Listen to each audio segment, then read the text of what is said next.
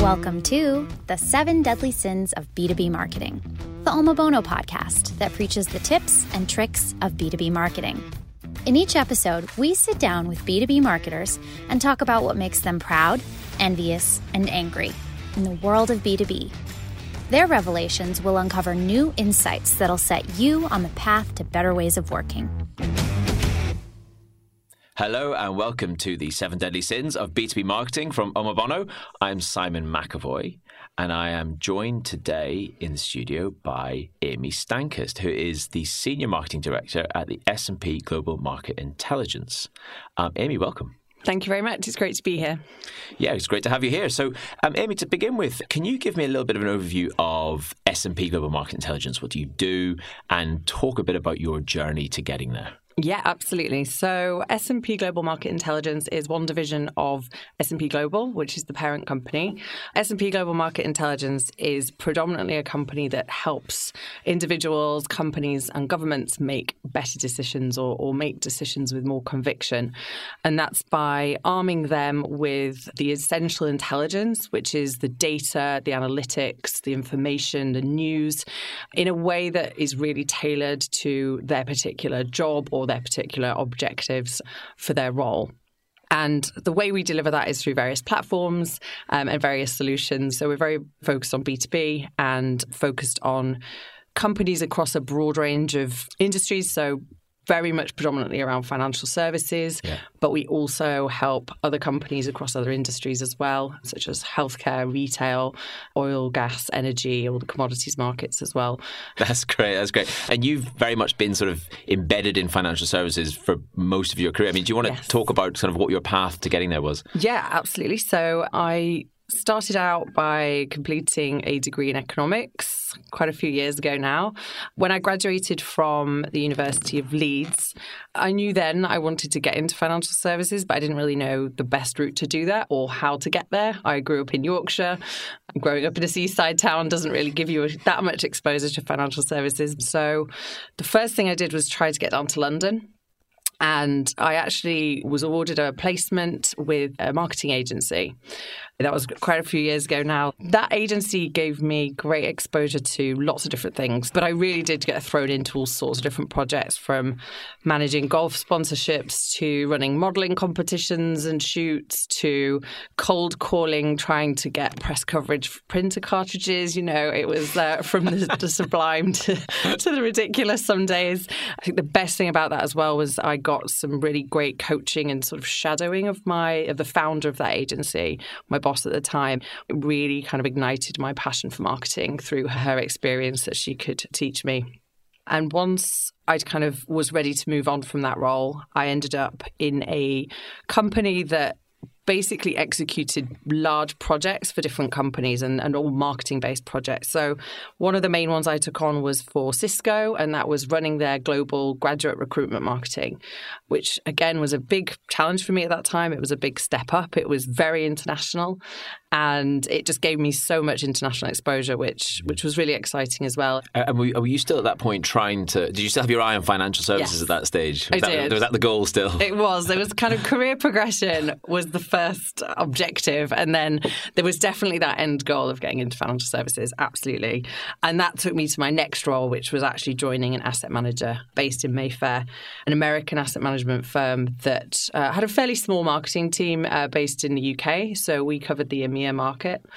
And um, from there, I, I, moved on to Dow Jones. So again, that's pretty much known for being in financial yeah. services. Yeah, you're at the heart of it there. Yeah, to a certain extent. But that was very much on the other side. So it was selling and marketing to the financial services industry rather than kind of being within it. So that was my first experience of being in kind of the financial information services side of the industry, which again was great. And that was my first time of really managing a, a, team, a larger team. So I was marketing director there for EMEA again.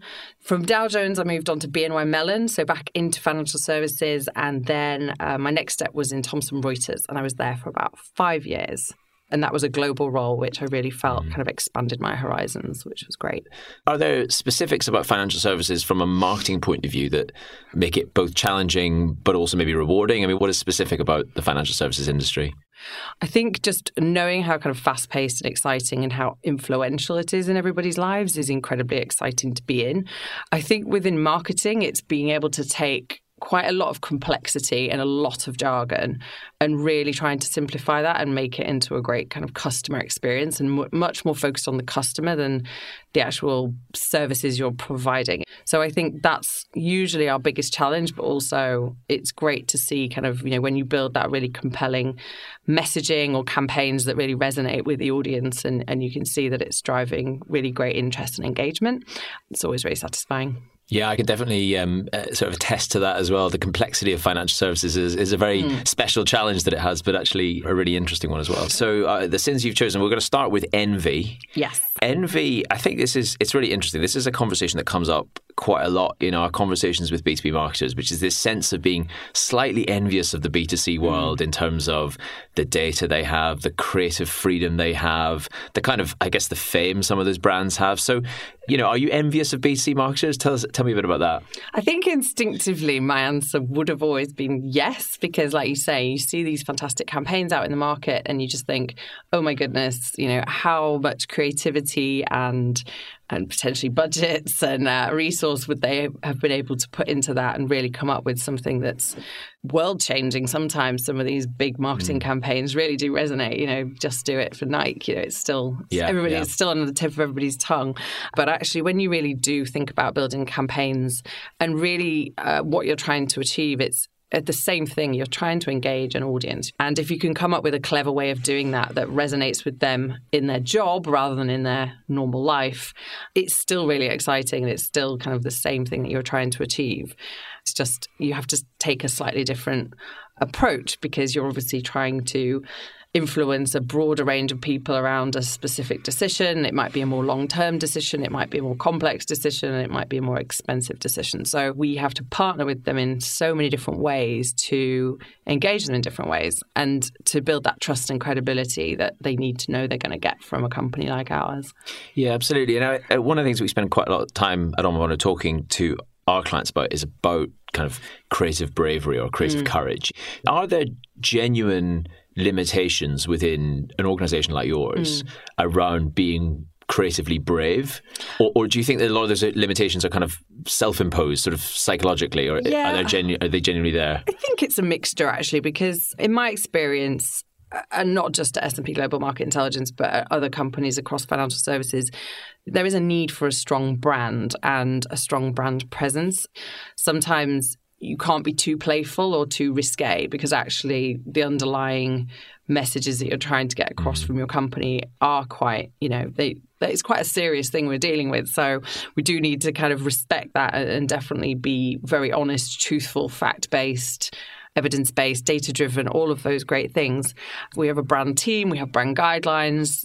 They tend to be fairly strict around those brand guidelines, but with good reason because our company's been through a journey in terms of the brand and, and where we are now, we really need to embed that brand and, and show our differentiators to the market and really kind of have a, a, really strong brand presence. And actually, when we work with our brand team or agencies in, you know, and ask specific questions, I think to your point, you can then start to have conversations about, well, how do we deliver this more creatively? We've certainly kind of tried to be more creative, especially with our brand experiences, which is more about our events and, and webinars and things like that. So the foundation of everything we do is very much about our thought leadership, but we can wrap that in a, a really fun kind of brand experience as well. So it's kind of a multi-level a kind of brand experience. I mean, do, do, do, can you jump into that in a bit of detail? Because yeah. that sounds really interesting. Is there anything that you've found that's worked quite well in terms of encouraging uh, yeah. your organisation to be more to have more creative courage in this space? I mean, talk about some of the uh, yeah. lessons you've learned there. Absolutely. So this year we built our and delivered our first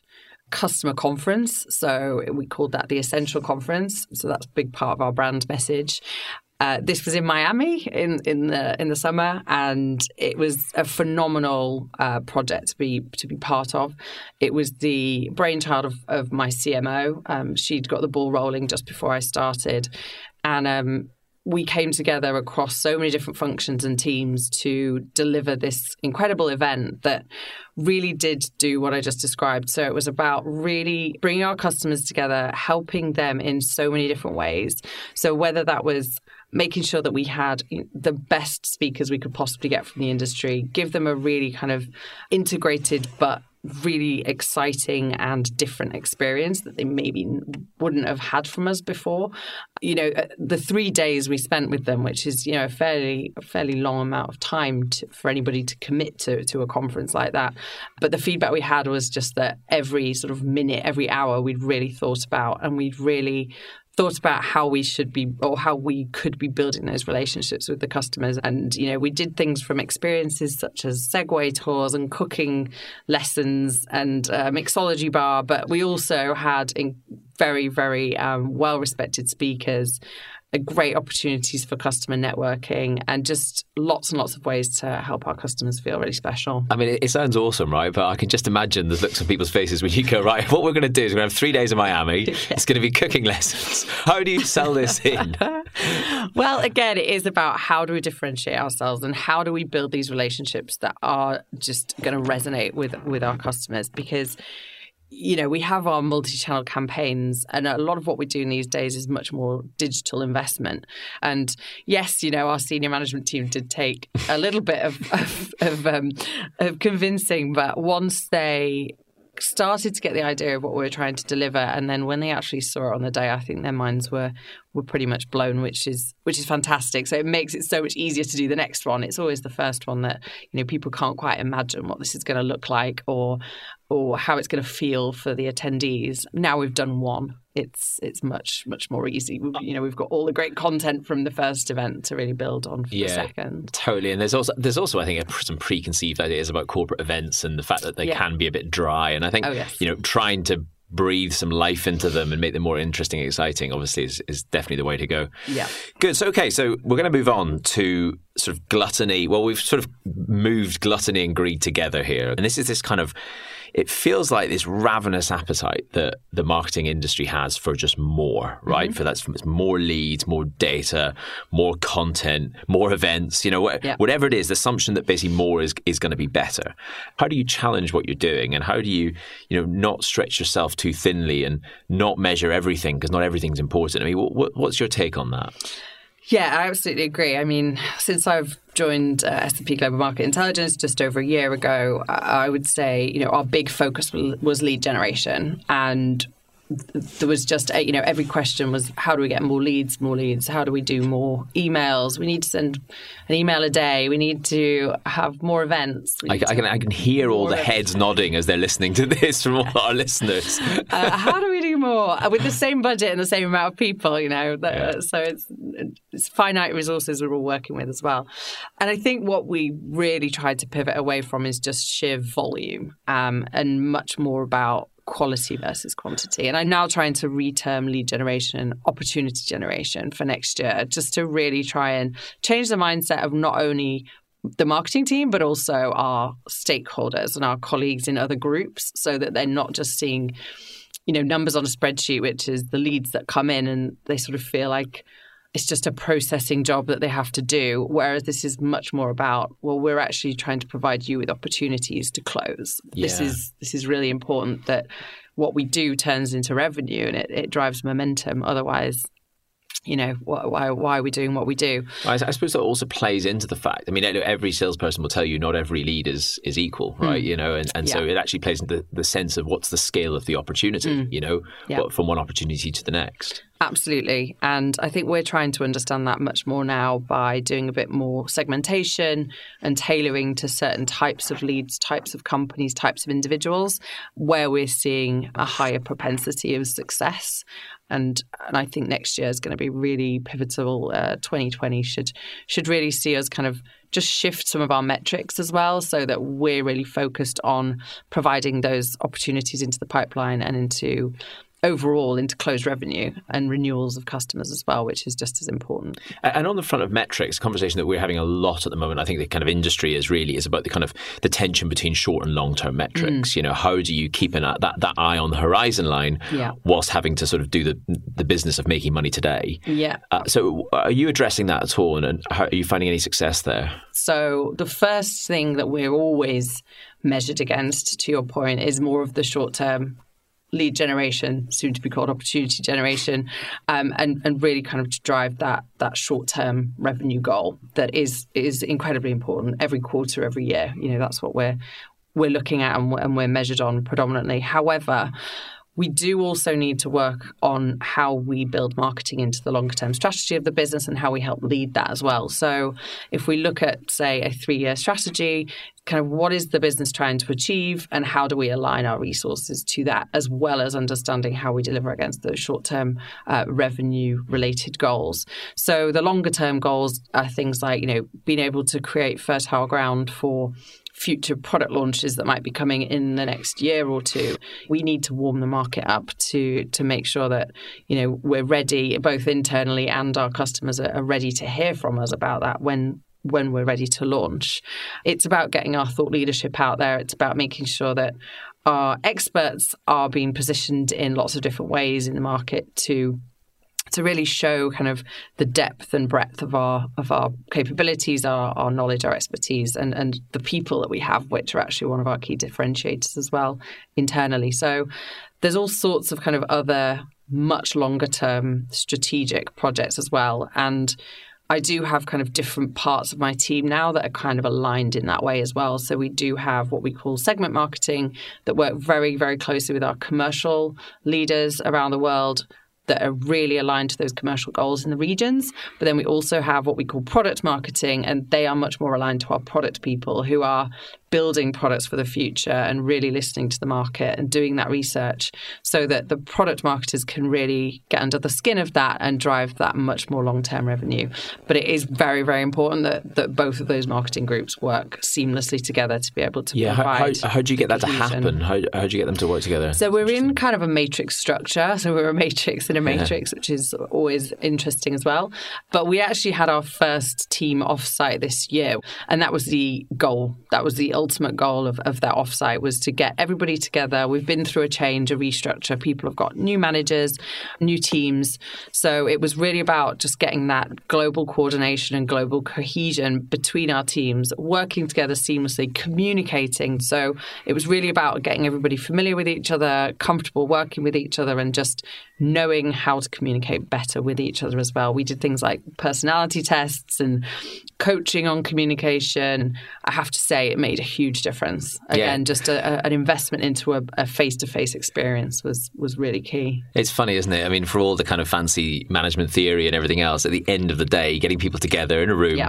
and teaching them how to build relationships and talk to one another is always the most effective thing to do. It really is. yeah. I mean, they are located in so many locations around the world. So I have team members in Buenos Aires through to Denver, New York, Perth in Australia, Shanghai, Singapore, Tokyo, and obviously London as well. So across different time zones, across different you know, continents, it can be challenging. So you do have to embed that into the team to be to, to achieve any kind of success.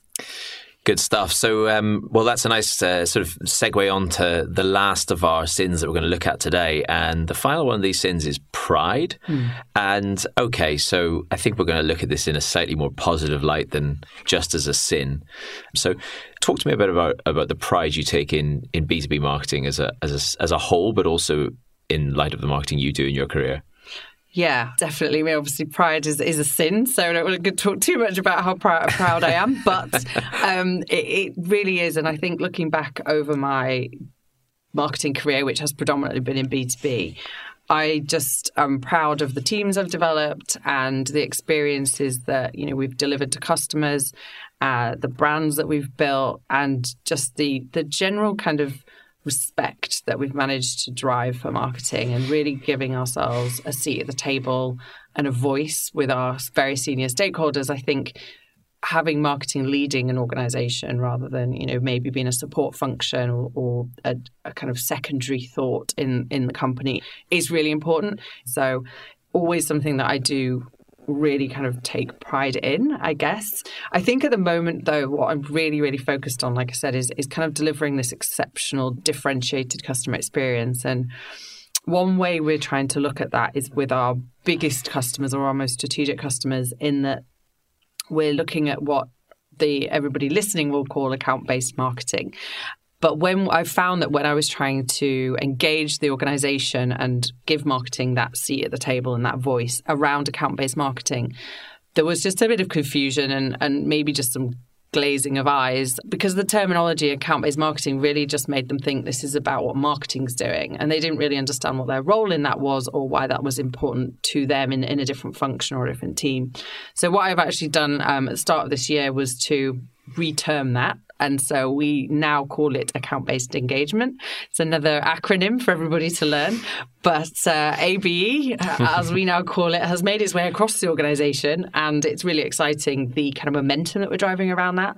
So the reason it's called account based engagement is just because it's so much more about it's a multifunctional approach. So every single touch point that we have with our customers should always be exceptional.